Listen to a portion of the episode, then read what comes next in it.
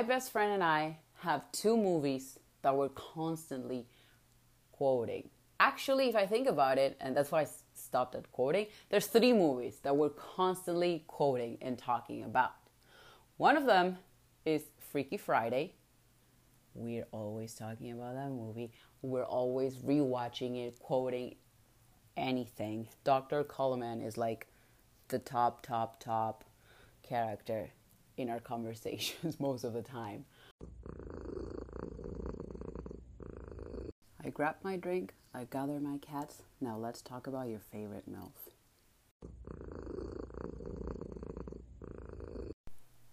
Listen, the last year has given me a new perspective on friendships. There was always this ongoing joke in my family over a comment I once made where I said that wherever I went, I only made one friend. So at a time, I would only have one friend. And I guess that is kind of true for the past. But the last year has shown me that I am capable of making friends and expanding my social circles. I am so lucky to have met amazing new people who I now call friends. Um, I have coworkers who have become my best friends, and it's a great thing that I never had before. I never had a larger group of friends. It was always a small group of friends, and it was usually one person.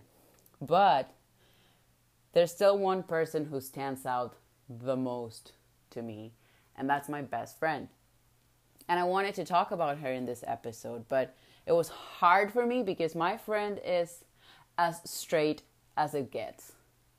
So I was like, how am I going to connect her to a MILF? And after a few minutes of thinking, luckily it was only minutes, I came up with a perfect answer. I met my best friend, whose name is Belen, in college. Up until then, I hadn't really created a best friendship bond while living in Mexico. So, meeting her changed how my life had been in Mexico up to then. Um, college, like I said before, was the time in my life when I started coming out to people and telling them, yo, I am gay, I like women. And she never once judged me at all. Never. And like, this girl has heard all of the most ridiculous and most insane things I have done in my life. She has been there for the best and the worst, literally the worst. When the worst thing that could have ever happened to me happened to me, she was the first person I told because she has always made me feel safe. And I never had that before. I've had best friends and I've had people I had been able to share things with, but no one had ever made me feel safe in a friendship. And she did. And to this day, she does. Like, whatever happens in my life, I know I can tell her. Like, the most ridiculous things, trust me, she knows them. And I met her in 2014 when we both started our bachelor degree, but we didn't really become friends or got close to each other until 2017. And that's when this week's MILF comes into play. My best friend and I have two movies that we're constantly quoting. Actually, if I think about it, and that's why I stopped at quoting, there's three movies that we're constantly quoting and talking about. One of them is Freaky Friday, we're always talking about that movie. We're always rewatching it, quoting anything. Dr. Coleman is like the top, top, top character in our conversations most of the time. The second one is the Lizzie McGuire movie. We even had like a drinking game one time, and I got so drunk playing this stupid game over this movie. We had like a whole lover's theory based on this movie. And the third one is a parent trap. So, as you may have guessed, this week's MILF is Natasha Richardson. And this is going to be with the utmost respect for her, for who she was, and for her family. The Parent Trap is like our go to movie every time. My best friend and I call each other twins because of this movie. There's this phrase where they say, like, oh, we're like twins. We always quote that shit. We are like twins. She is like a sister to me as well. She's my Spanish sister. And this movie has meant a lot in our friendship, one way or another. We're always talking about it. We've watched it a million times. We sent stickers on WhatsApp. We're always quoting. It's it's our go-to movie. So when I was thinking about my best friend, I was like, how am I going to introduce this bitch into my podcast? Natasha Richardson came to mind. Natasha's death is probably the first celebrity death that affected me the most. As I had said in the Vera Farmiga episode, there was a time in my life when I was obsessed with Liam Neeson. And having been obsessed with Liam Neeson means that you struggle through Natasha Richardson's death a little bit more. I was always a fan of her. I loved everything she did. She, to me, looked like one of the most beautiful women I had ever seen. And when I was admiring her and being a fan of hers, I wasn't fully aware of my sexuality. So everything came from just a fan perspective and admiring her talent and admiring the way that she spoke and the way that she moved. Everything that she did was always so elegant. It was regal. There was something about her that was just regal and royal. She seemed like royalty, which a lot of people say that she looked a lot like Princess Diana, which I completely see it. And it's probably in the way they carried each other the vibe they had. There's something there. So when Natasha Richardson died, it was the first celebrity death that affected me the most.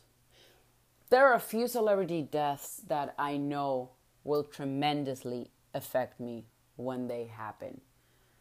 But this one was the first one that got me thinking what these people mean in our lives. You know, like you're crying and you're sad and you're devastated that a woman that you never really met died. But you got to know her through her work and through everything that she has done. And I feel like that's why it affected me so much. And also because The Parent Trap, even before I met my best friend, has always been a really present movie in my life. To this day, it is. Not only just with my best friend, but with like my family. We talk about it, we quote it. We're always talking about the parent trap. And I'm sure that you listening to this are always talking about the parent trap one way or another. And if you have not seen this movie, go watch it. Pause the podcast, go watch it, and come back to me. It's an amazing movie. It's completely ridiculous that two parents will get divorced and you take one twin, I take the other twin. What, what kind of sense does that make? But you know, as children, we watch that and we're like, wow, they're twins. They found each other. They're bringing their parents back together. It's so fun. But when you grow up, you immediately realize, you know, that's not how life works. That is completely toxic and irresponsible on both parents' end. But the movie is a classic and we all love it and we all talk about Nick Parker and Elizabeth James and Annie and Hallie and Chessie and Meredith Blake. My God. Yes, we all talk about these characters. Meredith Blake was probably the first villain a lot of lesbians fell in love with. Not me, which is weird because I always fall for the villain, but I completely loved Elizabeth James with everything in my being. When oh when Nick Parker tells her that he didn't know she wanted him to chase her, sir, excuse me, are you dumb? Who doesn't go after Elizabeth James? She's a lady. She's a woman that you so want in your life. I would have chased after her. Hell, I would have done whatever she wanted me to do. She was amazing. And the movie itself was so amazing. There's something about it that just makes you feel comfort and it makes you feel at home. There's this Twitter trend going around right now about movies that radiate comfort. And I saw that one of them was The Parent Trap. And my friend Sarah told me that it was 100% because of Natasha Richardson. My friend Sarah and I are always talking about Natasha Richardson as well. She's someone that we both really admire and we both miss. But I'm going to leave Sarah for a completely different episode because, as one of my longest online friends, she also deserves her episode. And my best friend deserves for this to be 100% her episode. So, going back to my best friend, as I said, we met in college. 2017 was when we immediately became best friends.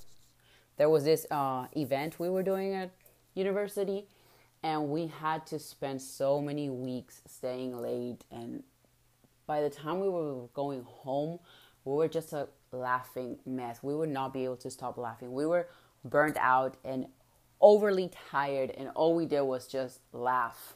And I remember that I started staying later after class because of her and we would go to our department there and you know just hang out with teachers and hang out with other classmates and just like have a good time and like that time that I spent at university being her friend and going out with her and making plans with her and going to her house and her coming to my house and going on trips together, lying for each other, having each other's back. Those are some of the best days of my life. 100%. And if it's true that wherever I go, I only make one friend, I am so fucking lucky that she was the one friend I made. I haven't seen her in almost three years, which hurts like shit. It's sad because she was someone I used to see every single day. No matter what was going on in our lives, every day we would see each other and we would talk for hours and spend the day together and do a bunch of different shit together. And nowadays, all we do is text. We text for as long as we're awake. Whenever she wakes up, she starts texting me because she's ahead of time. And whenever I wake up, I join in and we start texting each other. And then until she passes out and falls asleep, we're texting. I wake up and I have a text from her that asks me how I slept. I would not be able to start my mornings if I didn't have that text message because I know that I always have someone in my corner. Obviously, I have my family in my corner. I'm eternally thankful for that, as I have mentioned before. But I also know that I have her in my corner forever, no matter what happens. Even if we disagree on shit, we're still there for each other. And we're honest with each other, which is the greatest thing about our friendship. We obviously support each other in everything that we do. No matter what we're doing, how stupid it can be, we have each other's back and we give each other our support. But we're still honest about it. You know, if you're about to do something stupid that I believe is going to hurt you, I'm going to tell her.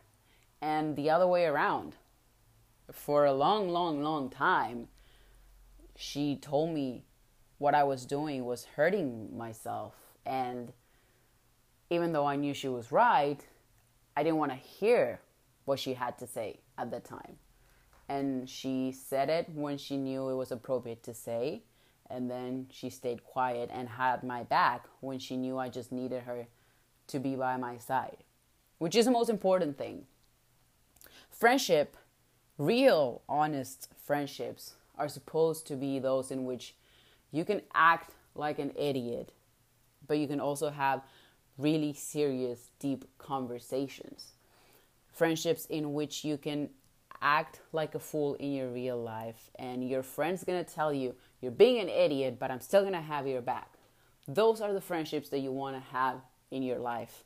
And for a really long time, I didn't have that in my life. It wasn't always like that for me until I met her. And like I said, I started feeling safe because I had someone who could look me in the eye and tell me, You're being stupid. But even though you're being stupid, I'm going to stand in your corner and I'm going to be there for you. When I got my matching tattoo with my ex, which do not do it, do not get matching tattoos with your partners. Please, I cannot stress this enough. She was there. She told me I was dumb. To this day, she tells me I'm dumb about it. But she stood by me. I'm sure she wishes she would have tried harder to stop me, but she stood by me. When I went and covered that tattoo up, she stood by me. Not physically, because like I said, we haven't seen each other in a while, but she was there for me, texting me and letting me know that it was the right thing to do, that I didn't have to give any explanations to anyone, that I only owe myself everything. The rest of the people, I don't owe them anything. I don't know if you can hear it, but my cats are going insane. And that's best friendship right there as well. My cats are best friends. And that's pretty much like my best friend and I. We can go insane and we can chill. I always like my friends, or my one friend at the time, my family would say, to come over to my house. I felt more comfortable that way. Probably because of anxiety. I have a lot of anxiety. People don't realize it because I've come really good at hiding it. One of my jobs, I'm a server, and I have become amazing at hiding it from my tables. But deep down, I have a shitload of anxiety. It's something really hard for me to deal with. And I believe that that's why I always wanted my friends to come over to my house. And when Belen started coming out to my house, she immediately became part of my family. Like, no hesitation. My parents did not even doubt it, and they made her part of the family. She was there for my birthday, which is on Christmas Day, so not a lot of friends do that shit. She was there on my birthdays. Um, she was the one friend I wanted to say goodbye when I left Mexico again. When I went over to Mexico for our, our graduation, I stayed over at her house. Like I said, she is a sister to me, and my family is a kind of family who will always make you feel welcomed because that's how we were raised, all of us, no matter what generation. But for them to make you part of our family, you have to be really good and give off great vibes. And that's what she did from the very first day. It felt like she belonged. And there's one thing that I believe that led to this to her belonging to her being my best friend to her being the one person i turn to whenever things get tough and it's because i believe that there are friendship soulmates and we are 100% friend soulmate. we are so different in so many things but we're so similar in the things that matter the most one of them is anxiety sadly but we understand each other on a deeper level. We understand how we love other people. We understand how we struggle with our own thoughts, with our self worth. We give each other the confidence that we might not have on our own because we understand what the other person is going through. And I think that that is so important. It's so important to have a friend who compliments you, who makes your life better. Obviously, we all want to have a romantic relationship that does that for us, but it's so important to have that in friends as well. And not just surround yourself with people you can go out for drinks and that's it. Obviously, that's great. You need people to just go out and have fun with. But you also need friends you can be honest and open with. And luckily, Belen is both of that. She's the kind of friend that I would call to go out and have a drink and just have fun and whatever it is we want to do. And she's also the kind of friend that I'm going to call when I'm fucking crying on the floor and I don't know what else to do. And I know that in both situations, she's going to be there for me. And thinking back to Natasha Richardson, I think that that's the kind of vibe she gave as an actress. And that's the kind of vibe that Elizabeth James gives in The Parent Trap to be both women, to be the one who you can have fun with and the one that you can rely on. And that's probably why her death affected so many of us.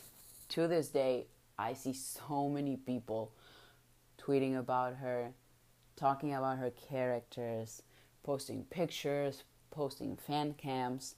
There are so many lesbians I know whose sexual awakening, whose lesbian realization, bisexual realization, pansexual realization, however you want to call yourself, was Natasha Richardson in The Parent Trap.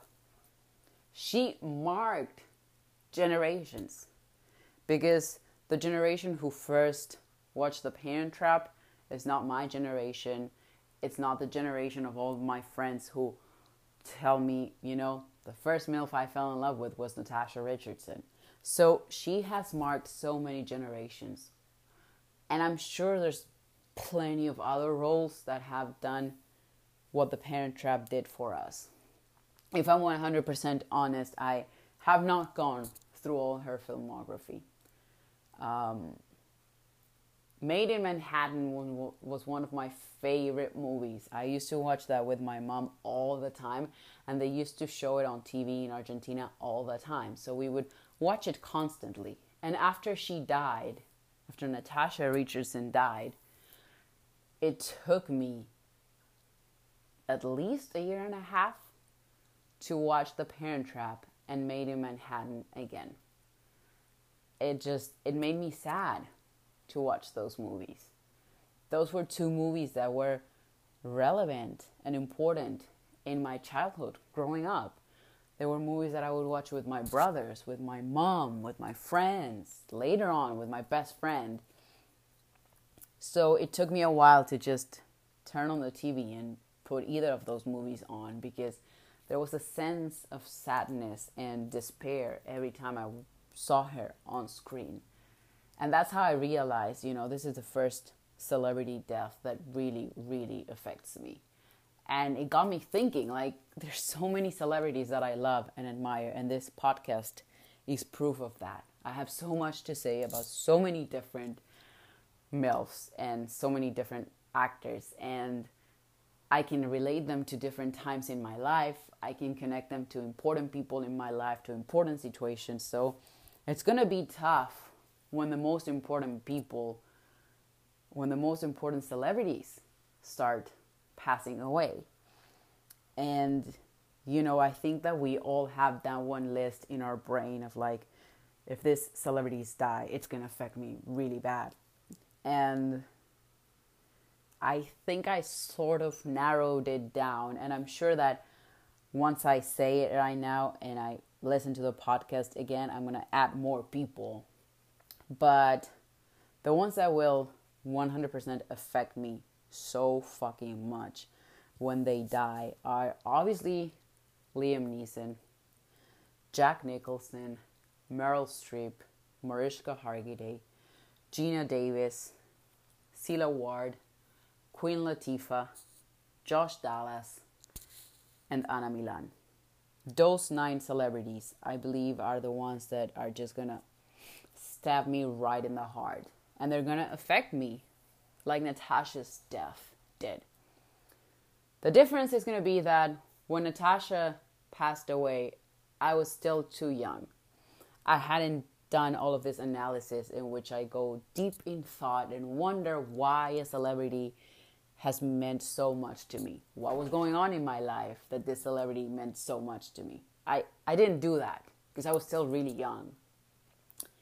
I just got really sad and mourned someone I had never met, but who had been a part of my life through her movies. And as I started thinking about this podcast and how I wanted to talk about my best friend and then I thought of Natasha Richardson, I realized that the reason her death affected me so much was because two of her movies were so fundamental in my life as a child. Because I watched them repeatedly and her face was right there. Because I quote The Parent Trap almost every day to this day. And it was such an impactful movie in my life. And when you're young, you don't realize these things. You know, you get sad, you have certain feelings that you don't understand. And as you get older, you begin to understand why things affect you the way they do. And I am lucky because even though Natasha Richardson is dead, and it's still extremely sad, and we all still miss her a lot, I keep bringing her character to life every time that my best friend and I quote that movie.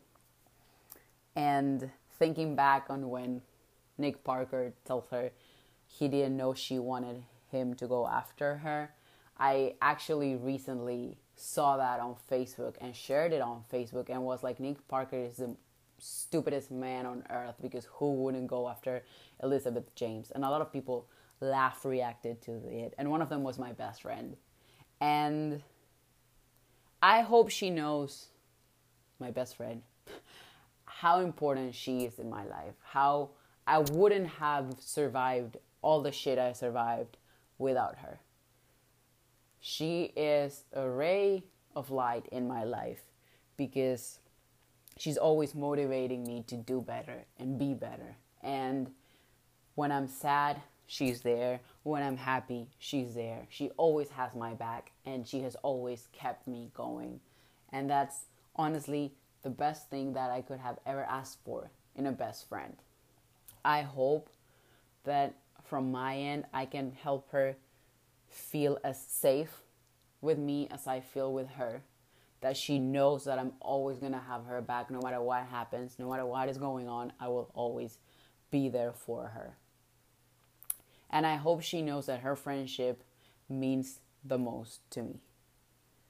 And hopefully soon we will get together, we will grab our drinks, and we will watch The Parent Trap again and then we can watch Freaky Friday and Lizzie McGuire and just have a good old time because it is a friendship to celebrate. It is a friendship that I know will last a lifetime. It's a friendship that I will cherish for the rest of my life. She is the person my kids will call aunt. And she's the person that I hope my kids turn to when they're angry at me or they're fighting with me. And they always have her, as I will always be there for her kids and have their back as well.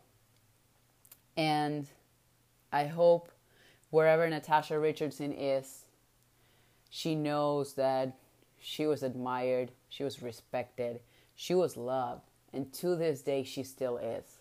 I hope she knows that Elizabeth James lives on in all of us in so many tweets, in so many Instagram posts, Facebook posts, YouTube videos, she's still there and she always will be because it was an iconic character and she gave a lot of us a home in that movie and she made us feel comfort and she made us feel love, which is the best thing an actor could do through their work. So I hope she knows that and she ho- hopefully still feels all the love that we have for her. Our drinks are empty, our cats are ready for a nap, so join me next week and let's talk about your favorite MILF. And if you like talking about your favorite MILF, please leave me some comments, review the podcast, let me know what you think of this, and let's help other lesbians find us, other cats join us, and let's keep talking about your favorite MILF.